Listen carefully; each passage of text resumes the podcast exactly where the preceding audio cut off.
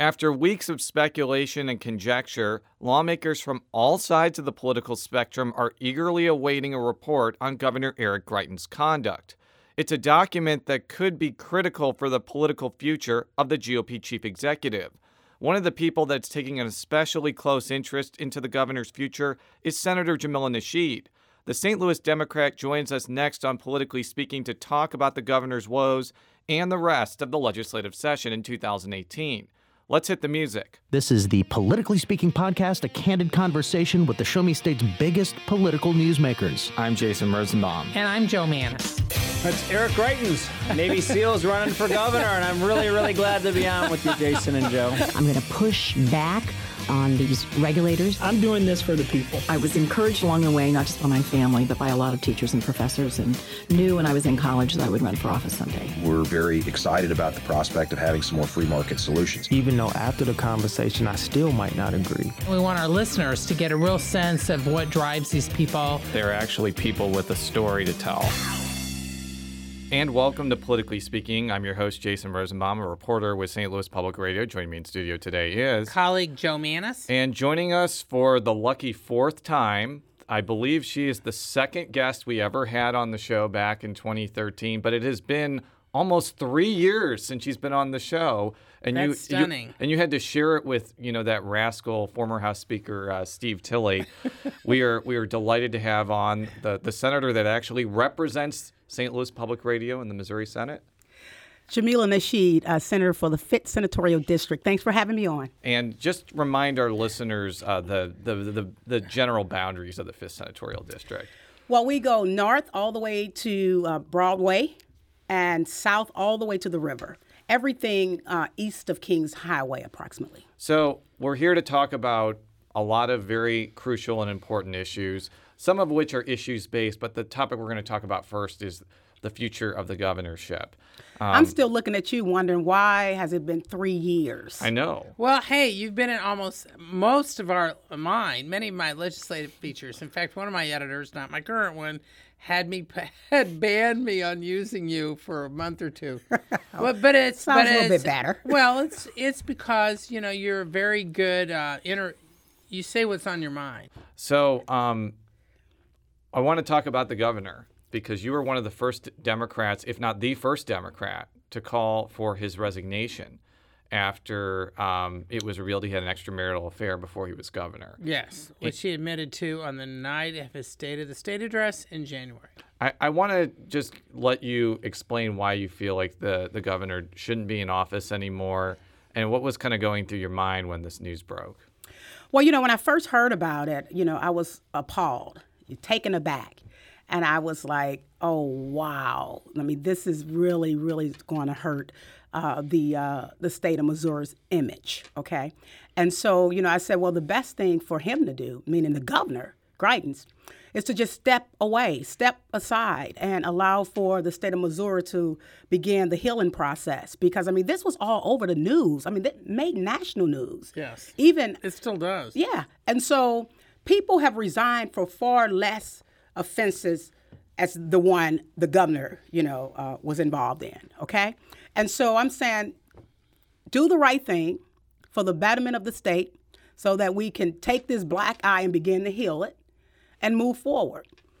And I just thought it was the best thing to do for the state of Missouri is for him to resign. Why do you think? I mean, just from your perspective, I mean, everybody's got their own view of this and only only uh, Governor Greitens knows, you know, why he's taking the path he's taking. Why do you think he has uh, declined to do so, even though actually most of the most vocal uh, people in the Capitol calling for his resignation, most of those are Republicans. Oh, absolutely. Republicans. Why do you think uh, is I mean that he's decided to try to stick it out? I don't know if it's because of the Navy SEAL mentality that you just keep going and going and going and you just never give up, or if it's just uh, he has this um, self interest of wanting to continue to go and uh, thinking that at some point uh, the wave will pass and that he can get through it. I think he's self serving. As Joe alluded to, and as we've tried to hammer home many times, some of the biggest critics of the governor since the situation unfolded have been Republicans. I think some Republicans feel like Greitens, as you mentioned, hurts the image of their party. Others have really disagreed with his actions even before this occurred. Yeah, I mean, uh, our our previous guest, uh, Senator Eigel, I mean, that was his point was that we weren't getting along with him before, and this just made it worse. Because, because I, re- boil it to because I remember nutshell. talking with you before he was inaugurated, and I think that you were somewhat optimistic about him because he was from the city of St. Louis, and you know, I think that even though he's a Republican, when you live somewhere, you kind of Well, he understand used to be a. Democrat too, though. You know? That's That's, why I felt a little. I said, okay, well, maybe he's just uh, going into the Republican uh, Party simply because he wants to climb the ladder. Oh, oh. Hope, hoping that he still had Democratic views. You So, know? so you know, like a Republican who runs as a Democrat in the city of St. Louis, because uh, never mind. But continue, Senator. Yeah, and so you know, I think though right now, uh, we are uh, seeing a governor who has really, really been wounded.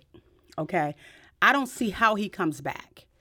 Before this even occurred, the Republican Party they were uh, upset with the way that he was trying to govern with a heavy with a heavy hand. Okay, he would literally come down to uh, the Senate office, different Senate officers, and say to them, "This is how I want you to vote." And then one one senator he said, "Listen, you cannot even vote the way you want to vote because you don't even know what this bill does." I mean, I mean, it was that bad. You know how he would talk to elected officials, and that whole, that whole outside outsider mentality wasn't really working with a lot of the Republicans, hmm. and that's why you know there there was a lot of pushback with the governor uh, when it came to different policies he was wanting to push. I- And I want I want to hone in on one particular issue, and I've asked this of the last two senators. Um, around the time that word of the governor's affairs started circulating, um, the governor engineered a freeze of the state low-income housing tax credit. But that was already after he had had a fight over the state education Yes, board. But put that in I, I'm just here. gonna I'm just gonna lay it out here. I was first tipped off about this situation right around the time the LIHTC episode was going on. Which is yeah, the which is in November. And I think there's been a lot of conjecture that this entire reveal of the affair is retribution for engineering that. You were one of the people who was most outspoken against the governor's action on low income housing tax credit. Yeah, Is- I've been fighting low income housing, fighting for low income housing. is there any truth to that? 10 Is years. this is this been revealed because people were upset about the low income housing tax credit situation? No, I don't. I don't see that. I don't see. I don't know. You know, I mean, I don't know how it came out. All I know is it's outright. It's out of the box. Uh, the jack, jack in a what you call the jack a box, jack in the box is out of the box, and it can't go back in. Well, and but I don't been know how yeah. it, who leaked it, and why it was leaked. Yeah. Oh, well, All I had been right now- circulating among some people for two years. Yes. But in both parties, but it was a matter of anybody willing to say anything or is anybody willing, you know. But my point being is that I've had a number of Republicans tell me that there was a lot of, in other words, a lot of the enemies he made, not just on low income housing, Yes. but on a variety of issues, that then when things started to bubble up, were more than willing to uh, jump ship or, you know, go after him because they were already upset with him. And, I just mentioned that particular episode because if you listen to the attorney of the ex husband, Al Watkins, Watkins says that there was a lot of reporters being called in the month of December, which happened to be the time when the MHDC made the decision. I will just ask now, let's let's let's take aside the fact of whether it was retribution, because as I've said on previous shows, it's the governor's own fault that he engaged in this behavior and allowed his enemies to use this against him.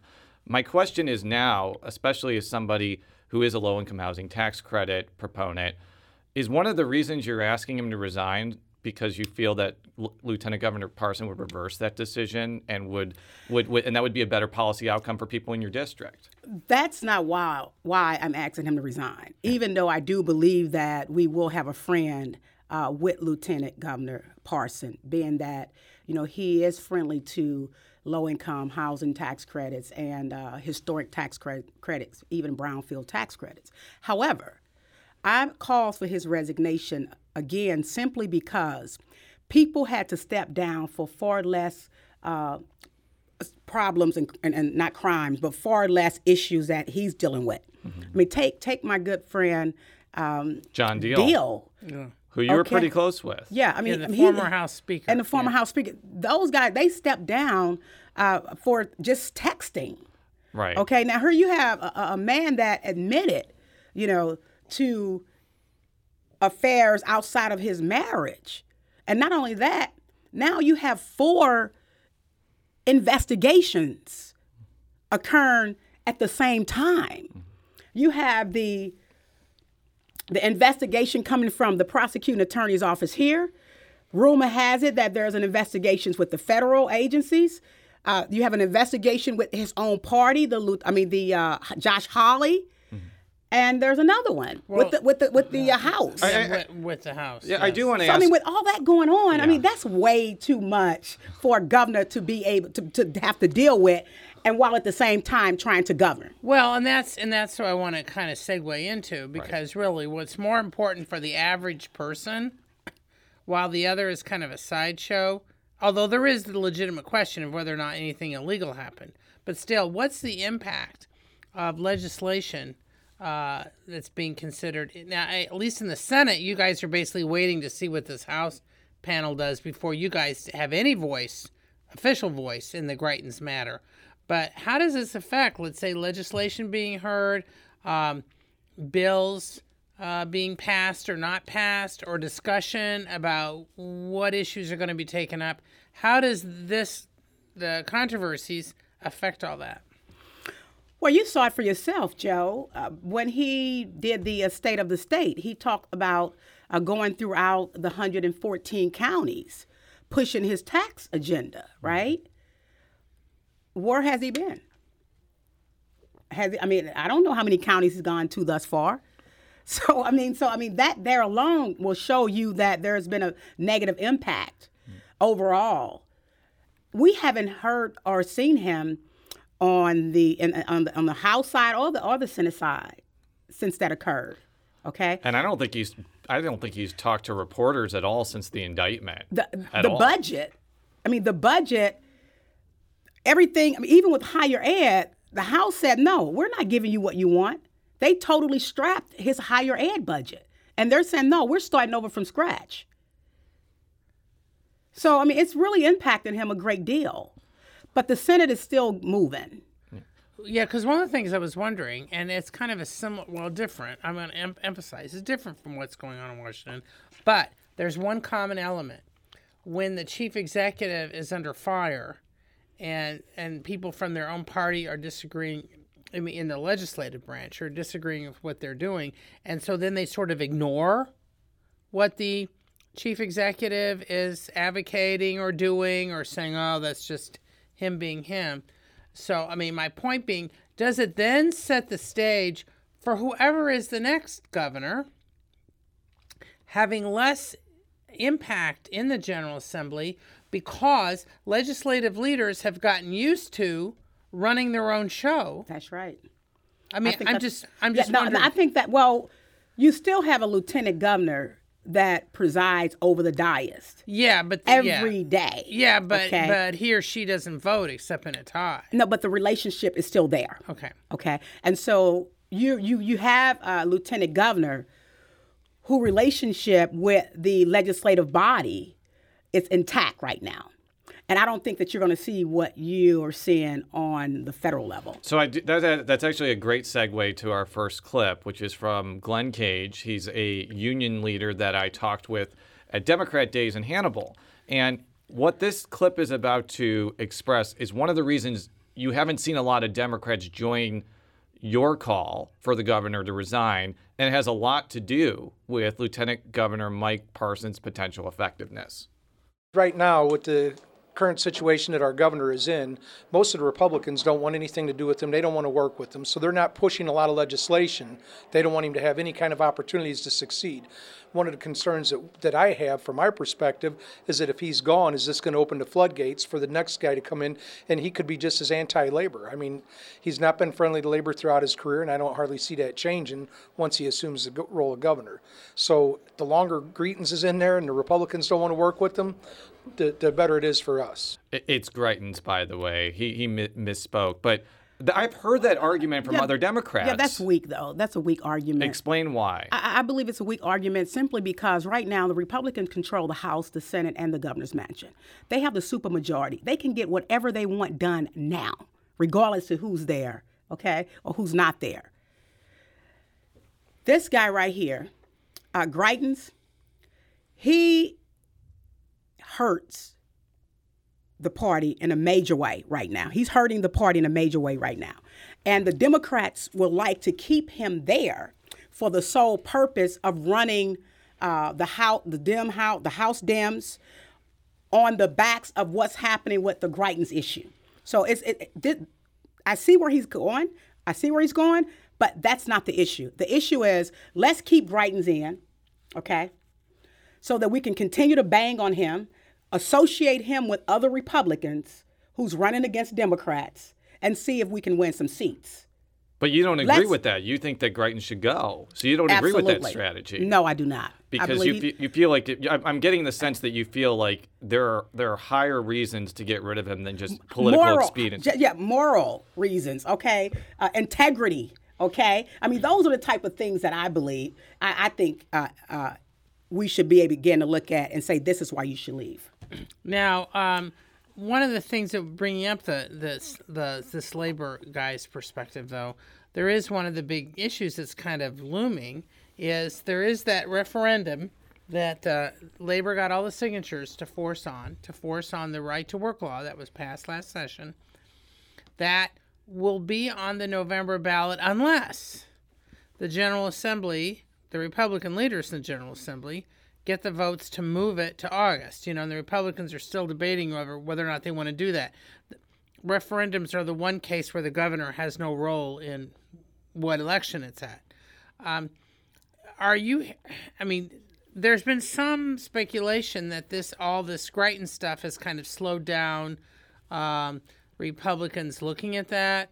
There are others who say no, they can act even on the last day in May uh, before the session ends to do it. I'm just interested in what you're hearing and what you think may or may not happen on that. And then there's some other labor issues that are already being uh, going through the general or anti-labor issues. You want to put it that way? They're going through the General Assembly. I'm just interested in your take on that, since labor could end up being a big behind-the-scenes um, issue going into November, even.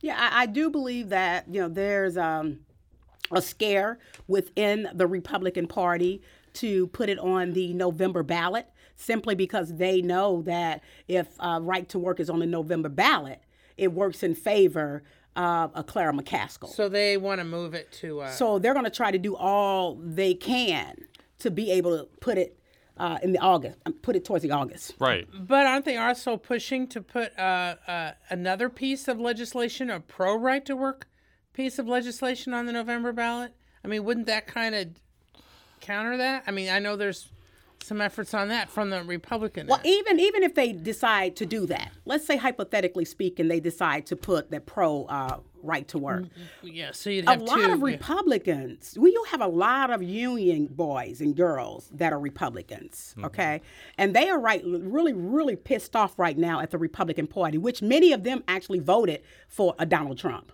Okay, so they're really upset. Or right in Eric Greitens. And, eh, right, I, I have heard lots of Correct. anecdotal evidence. Correct. That union people voted for Eric Greitens, even though Eric Greitens was on record dozens of times well, saying he would sign right well, to work. Well, because they weren't paying attention. Yes. They liked the gun ad. I, Absolutely. Continue. continue. Absolutely. That's what happened. So, you know, I, I believe that at the end of the day, the Republicans who voted for Donald Trump, as well as Greitens, are now fed up and they're saying enough is enough. We don't care what pro life, um, um, um, pro right to work bill you put on the ballot. We're we're going with uh, the labor so, movement. So how does this affect? I mean, you've been one of the more outspoken supporters of Senator McCaskill. I mean, for for months. I mean, I interviewed you last summer for a story on this. So, I mean, kind of, how do you see some of this playing out? What are you going to be doing? I know there's some, you know, splits within among African American Democrats, not on whether to support her, but whether or not they they think she's doing enough in the urban areas. I'm interested in your in your take on what's going on because she did get jumped on for a letter she was trying to get some um, African American politicians to sign a couple weeks ago. Yeah. Well, I think we can all do more in our prospective districts. You know, uh, some someone may say, "Oh, Senator, you're not uh, on Cherokee as much as you are on in the Central West End, or you're not uh, in South, North St. Louis as much you as much as you are uh, on the on the the uh, downtown area in the downtown area." So, I mean, we all can have we, we all have we, we all can be accused of you know kind of neglecting at some point our our prospective districts. Okay, however, I don't think that that should be the conversation right now especially at a time when there's a possibility of the Democratic Party losing the Senate. Two seats away from losing the Senate, and you can correct me if I'm wrong. Well, well you, you, you mean, you mean gaining the Senate, but but they have to keep everything they, they, they have. I don't, and I don't think to. they can win the Senate without McCaskill being reelected. Right. Exactly. Yeah. Right. Winning the Senate. Right. So so if if McCaskill lose, then the Democrats have no hope of taking the Senate. It's over right? And so I'm saying, let's look at the bigger picture here because everything that Donald Trump touches is anti health, anti veteran, anti education. I mean, we don't need we don't need another senator carrying the water for Donald Trump's poor policies. Well, uh, this this brings into the the recent Kansas City Star article, which I think you were quoted in, and this came a few months after Joe wrote an article, which I edited, about the potential conflicts between African American leaders and, and Senator McCaskill. First of all, were you asked to sign that letter basically condemning Bruce Franks' comments that was mentioned in that article? Well, it didn't no. really condemn it. It just tried to highlight what she. Were Were you asked to sign that letter? I don't know what letter you're talking about. Okay, that was the. the it was. What letter was it? I mean, well, what did the letter say? Okay, well, what well, the letter the said. No. Well, what the letter said was kind of trying to promote what she had been doing for urban uh, residents, including African Americans. They were trying to get African American leaders to sign it. It was did not. It wasn't technically anti Bruce Franks. Okay. I mean, and and she and Franks have talked off and on, but he has been critical of his his contention has been while he has said he would support her, this goes back to last. Well, I'm going to read. he, has, was he saying right, she wasn't. He well, was saying she wasn't just, doing just enough. But he has a right to feel the way right. he feels, e- and no exactly. one should ever negate uh, that feeling when it comes to African Americans and the Democratic Party. Yeah, and I'm just gonna. I want to give a little bit more context, and this is from the Kansas City Star article and I'm reading this verbatim. African American leaders in Missouri are frustrated with the way they see as Senator Claire McCaskill's lackluster engagement with minority voters. Frustrated enough that they refused to sign a letter pushing back against comments made last month by Bruce Franks, prominent black activist and state legislator from St. Louis, who called on McCaskill to show up and earn the support of minority voters in her state. In response to Franks' comments, McCaskill had asked African American elected officials in Kansas City and St. Louis to sign the letter. Among those who were approached were uh, Representative Cleaver, Ray- Lacy Clay, Gail McCann Beatty, and all of them declined to sign the letter, and the letter never went out. And to be fair to Representative Franks, what he had been saying that stuff, as I said. I mean, I for weeks, if I not mean, months. for for months. I mean, I had interviewed him in October for my feature where he spoke to a whole bunch of uh, Democrats in Richmond Heights and said the same thing. So, so I think that so, but I, but this, this is what I believe. So he's been consistent. Is my point. Not a, a month or six months out and start, you know, griping about where have you been. I mean, two years or a year out, you know, it's it's the conversation that those conversations are supposed to be had immediately after you she got elected. Okay, when are you coming here? What are you going to do for the African American community? Not six months out before the next election. I mean, so I mean, we cannot continue to, to be reactionaries. Okay, we have to be able to hold the Democratic Party foot to the fire, feet to the fire, right? Immediately after they get elected. Mm-hmm. So, what do you think is the the prospects for McCaskill at this point? It's going to be an uphill battle. It's going to be a, an uphill battle. But I truly believe at the end of the day that the Democratic Party is going to turn up the volume in a way that they've never turned the volume up before. to keep that seat. We'll, we'll go back to politics. And, near and, the, and oh, I'm going to work extremely hard. We'll go back to politics near the end of the show, but I do want to shift back to what is kind of left undone in the legislative session. One of them is a potential sizable tax cut that's being pushed by a number of your Republican colleagues. Um, this it's different than the, than what the governor was pushing, but yeah. we had uh, Senator Bill Eigel, a Republican from Weldon Spring, on our show last week.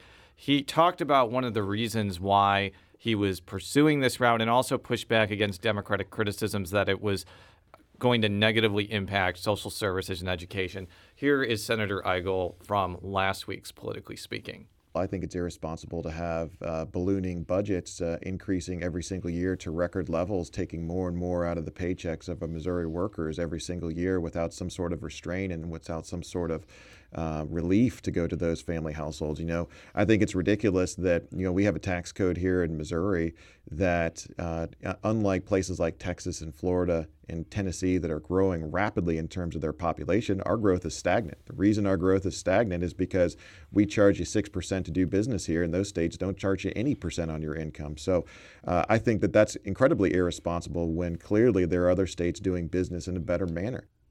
So you're going to hear a lot of those arguments when this bill comes back up for, for final passage. Um, it's not even really certain, though, whether Senator Eigel's bill will be the, the, the mechanism to cut taxes or somebody else's. What's going to be your mindset when when this comes to the floor again? Well, you know, I, I've always been opposed to uh, any tax cut bill that Republicans push because at the end of the day, I don't believe it's in the best interest of uh, the constituents here in the state of Missouri. I don't think you can compare Texas to St. Louis when it comes to reducing the uh, income taxes, you know, individual income taxes. Well, because the, the Texas is states, an all state. Yeah, the the three states that he mentioned, Texas, Florida, and Tennessee, all three have no income tax. Right. Now, I did some stories on this a couple years ago. They have a lot of other taxes to replace it. And you know, And Texas is a big all state. Yeah, correct. I was just going. You don't need that. You don't need that income tax. You know, and Texas also has oil, and it That's what has, I'm and it also has a very diversified economies depending on where yeah, you go. but they have a lot of heavier uh, local taxes, taxes on other things. right, right. But continue, Senator. So you know, I think that at the end of the day, we saw what happened with the uh, with Kansas City. or at Kansas. I mean, I'm sorry, Kansas. Yeah. And when they got rid of uh, the uh, their corporate income taxes, now they're going back to repeal it and say that it was the that was the biggest uh, disaster for for for Kansas. yeah, they repealed it a couple years ago. Yeah. Continue. Yeah, and so and so now here here you have St. Louis and the state of Missouri. I'm sorry, the state of Missouri wanting to go down that same road, which I don't think is going to work for us. I think we're going to lose revenue in a ma- in a way that we've never lost revenue before. Now, um, actually, when this airs, uh, a story that I just was finishing up will have, will have also been airing, which has to do with the impact on the current budget of the tax cuts that are already in place on the state and federal level. The state is losing about uh, between two about about 220 million a year. Um, this is the calendar year from the state tax cuts that were approved in 2014 and that finally began to go into effect uh, in 2017, and then also uh, close to 60 million from the federal tax cuts. So the the state tax cuts, the initial state tax cuts, because they're finally going to effect, cut are cutting about 160 million in 2018 from what this what the state is taking in. Now, what is intriguing to me, the kicker is the state's income has to increase by 150 million every for for that cut for for the for the next level. But that cut actually amounts to more than that. So in other words, like if your state income goes up 150 million, those tax cuts go into effect. They actually are taking 160 million. And this is separate from the federal. So each year that goes into effect, there's another another round of that. So there's a addition effect. So I'm not saying that's good or bad, but my point is that's that's still playing out. Plus these other um, corporate tax cuts that were approved about the same time that ended up being bigger than uh, the state had thought. So this is before this current this new round of tax cuts are approved. I mean, is there much discussion about this No, about the have no- fact the state's already losing money because, and I'm not saying it's good or bad, but but but but but Well, the state's bad. income is is going down. It's bad because I mean you don't you don't reduce and you don't reduce your your general revenue without finding a way to increase it and uh, w- in some other way or matter, right? Manner, and they haven't been able to do that. What they're looking to do is cut, cut, cut. Uh, social service programs, higher ed was hit. You saw what the governor did with higher ed. I mean, it was it was it was a drastic cut to higher ed. Now the House has restored some of that, but they had to cut a deal with the schools as far as how much higher their. their And, and you're their you're still on the Senate. Appropriations Committee, right? Correct. Do you think that, that those the re- restoration of those higher education cuts will will survive when it goes to the Senate budget process? Oh, absolutely. And and explain why. Well, because the, the um, Senator Brown and uh, the uh, chair on the House side, they they they've gotten together, and they said, "Listen, we're not going to hold the line for the governor.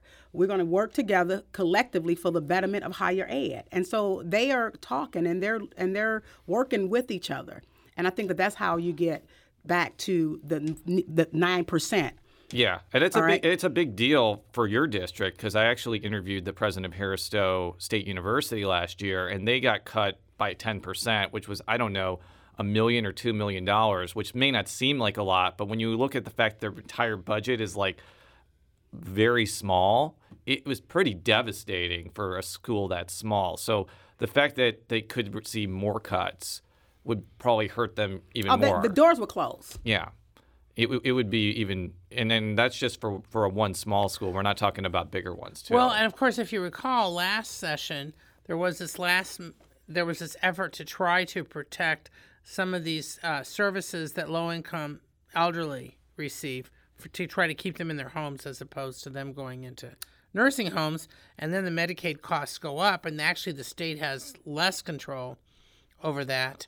Uh, I know there's been, I mean, there there was a temporary solution. The governor rejected it for various reasons. I'm going to get into the details, but nothing was done. I know that's being debated now a bit. and, and the Senate seemed to have a better, uh, like a like a better, like more more consensus on this issue. than the but House. how do you deal with that if you still got all this tax cut stuff going on? And, and I think that that's what they're going to have to figure out. I don't see how you deal with it in a positive.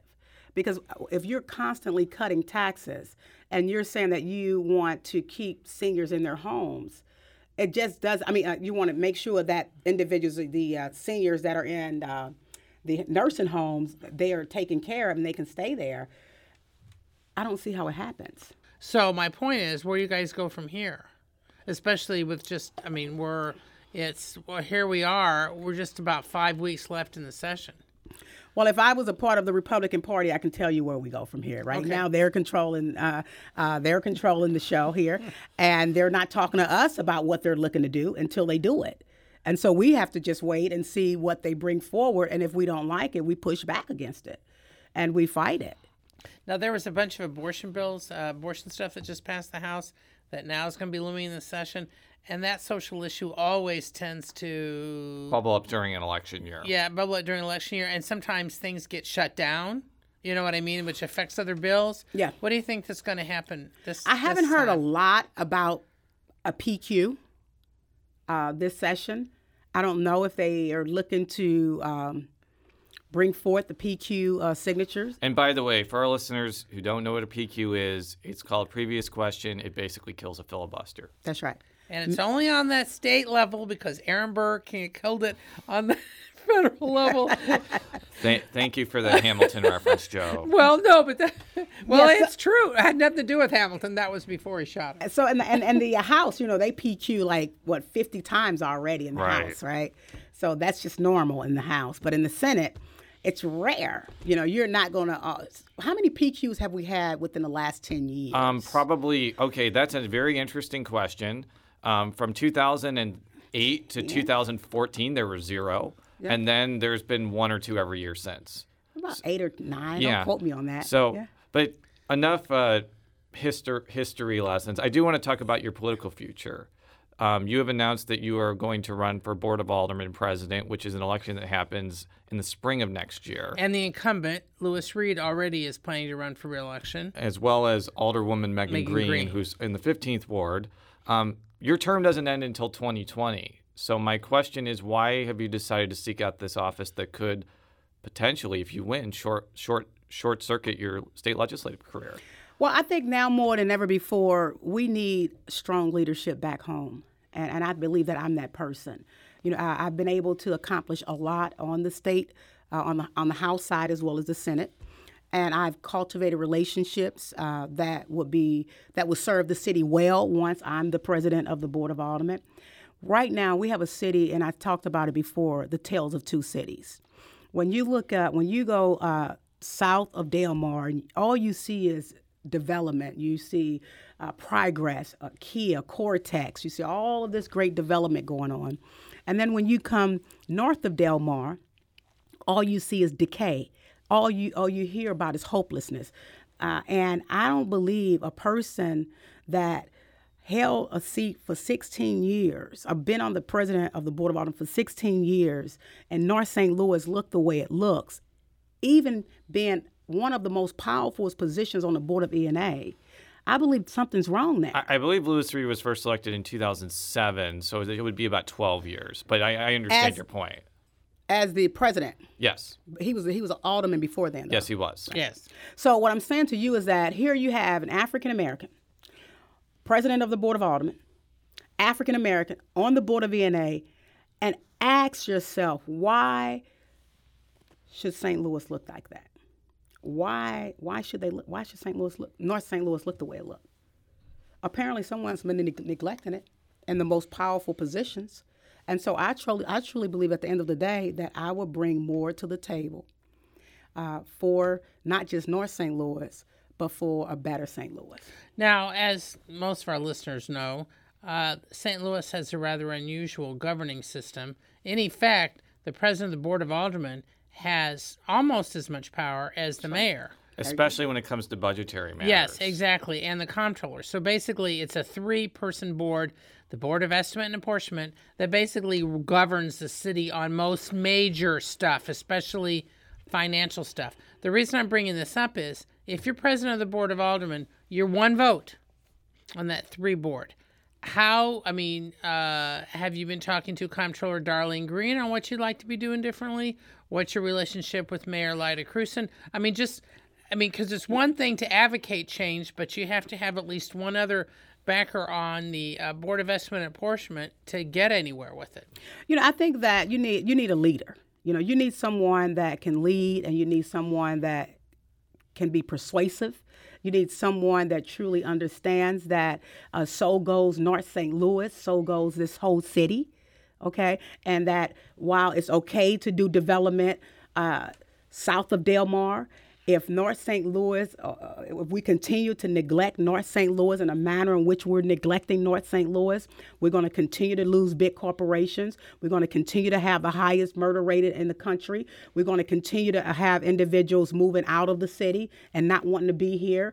Uh, we have to be able, uh, you need someone that's going to be able to articulate the need for one St. Louis uh, and not just give give monies away to those individuals uh, who want to come and do, do business in the St. Louis area without saying, hey, how will this impact not just the South area, but the whole city? And I just want to let you know and let our listeners know that we're going to bring the Board of Aldermen president candidates back before the election and get a little bit more granular. I, I appreciate you coming on and saying what you're going to do from a philosophical standpoint. But there is this timing factor because we've got this big midterm statewide election, which with, with the Senator uh, McCaskill on the ballot, her likely op- opponent, Missouri Senator J- Josh Hawley. Then you also have the um, state auditor is also on that.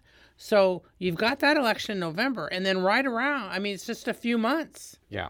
I mean, just what three months? Yeah. Yeah. Uh, where the the city election is. So if you're going to be doing a lot for McCaskill, I mean, how are you going to balance all this? So what I'll do is right now, McCaskill race is very important, you know, and what I want to be able to do is go throughout the city of St. Louis, yeah, and, and speak on her behalf. That way, I'll, I'll continue to be visible, but I won't be pushing my own agenda.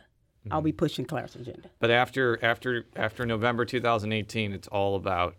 Uh, it's all agenda. about Madam President, Jamilah Nasheed. Now, I do want to ask though, and I, I want to I want to get into a little future speculation. Let's say you do win in 2019. That means you would leave the Senate, and there would probably be a internal scramble to replace you. One of the interesting non-filings that occurred, I think, a couple weeks ago is State Representative Joshua Peters did not uh, file for reelection for his House seat. He had been talked about as a possible successor to you, and now that appears not to be the case anymore. The other person I've heard who is interested in your seat is Representative Bruce Franks, um, someone who I think you have cultivated a closer relationship with since he was elected, but you were a Penny Hubbard supporter for a long time. Um, would you be comfortable with someone like Representative Franks succeeding you in the Missouri Senate? Oh, absolutely. Yeah, I, Bruce Franks, I've watched him uh, over uh, the last uh, year or so, and he's grown tr- uh, dramatically. I mean, drastically. I mean, this guy here, you know, he knows how to get things done. When I'll, I'll tell you one thing, his first year there, the budget came to the floor. He literally put $6 million in the budget for. Um, I think it was job summer training. job. Yeah, yes, for he Slate. did. I, I, I was there. Six million dollars, and that was an amendment. He wasn't even on the budget.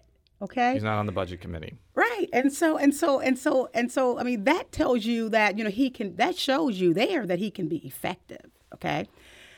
I will be supporting Bruce for uh, the Senate. You will. That, Yes. that- that's news. Although you, that may not be news to other people, but I may be. It might be. But but you know I'll be supporting Bruce for the Senate. If you get elected. That's when I get elected. Okay, but but okay. even if you, I mean, uh, you're going to be term limited out in 2020. So I mean, people are already thinking about this right now. I don't know if anyone else. I assume other people will run for that seat um, because the fifth district has always been competitive. You took out an incumbent senator to become the the fifth district. So this will be the second incumbent I take out. Well, we'll have to see. And as I said before, we will be having you on sooner than three years from now because we're going to bring you back right before the Board of Aldermen election, and we're going to along with, I mean, and in separate shows for the other her other Oh no, de- no debate. No debate. We're gonna- Well, that may be something else the station tries to push, but, that's the separate. one from thing we like to do with our shows when there's when there's contested races for really important offices like this is we like to give the candidates separate opportunities to provide their specific vision, and you will get to join our illustrious five-time politically speaking club when you do that, which has only been only been achieved by two other people, Senator Senator Scott Sifton and State Treasurer Eric Schmitt. So you will be in a class all by yourself when The that Honors happens. Club. The Honors Club. So, how can people follow you on Twitter or any other parts of the World Wide Web? Uh, Jamilah Nasheed. You can just go to Jamilah Nasheed, Google Jamilah Nasheed, and everything's come come up. Everything will come up. How would people follow you on Twitter, Joe? Okay, it's Jay Mannies. That's J M A N N I E S. You can follow me on Twitter at Jay Rosenbaum. Read all of our stories at stlpublicradio.org. Uh, and I'm Jason Rosenbaum. I'm telling everybody in St. Louis, Atchison County, Pemiscot County, and all over the world that you will succeed.